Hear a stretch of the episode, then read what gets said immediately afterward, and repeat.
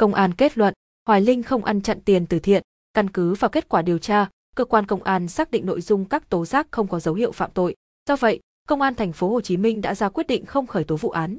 Cơ quan Cảnh sát điều tra Công an thành phố Hồ Chí Minh vừa có thông báo kết quả giải quyết nguồn tin về tội phạm liên quan đến một số cá nhân tố cáo ông Võ Nguyễn Hoài Linh, nghệ sĩ Hoài Linh có hành vi lạm dụng tín nhiệm chiếm đoạt tài sản.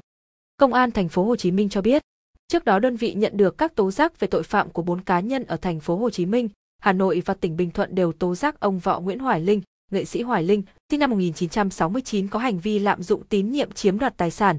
Căn cứ vào kết quả điều tra, cơ quan công an xác định nội dung các tố giác không có dấu hiệu phạm tội.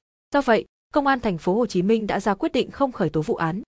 Cụ thể, cơ quan chức năng xác định tổng số tiền nghệ sĩ Hoài Linh quyên góp cho đồng bào miền Trung bị ảnh hưởng lũ lụt năm 2020 là 15,4 tỷ đồng. Trong đó, Hoài Linh đã quyên góp bằng tiền cá nhân hơn 500 triệu. Sau khi nhận được quà cứu trợ, nhiều địa phương đã có thư cảm ơn. Hoài Linh có thông báo kết thúc đợt quyên góp nhưng sau đó các nhà hảo tâm vẫn tiếp tục gửi tiền vào tài khoản của ông. Trước đó vào cuối tháng 5 năm 2021, trên mạng xã hội xuất hiện thông tin tố cáo ông Hoài Linh ngâm số tiền hơn 14 tỷ đồng hỗ trợ miền Trung.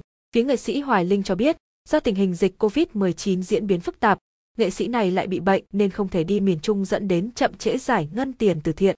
Đầu tháng 6 năm 2021, đại diện của Hoài Linh đã có mặt tại miền Trung trao khoản tiền từ thiện cho Ủy ban Mặt trận Tổ quốc của một số tỉnh.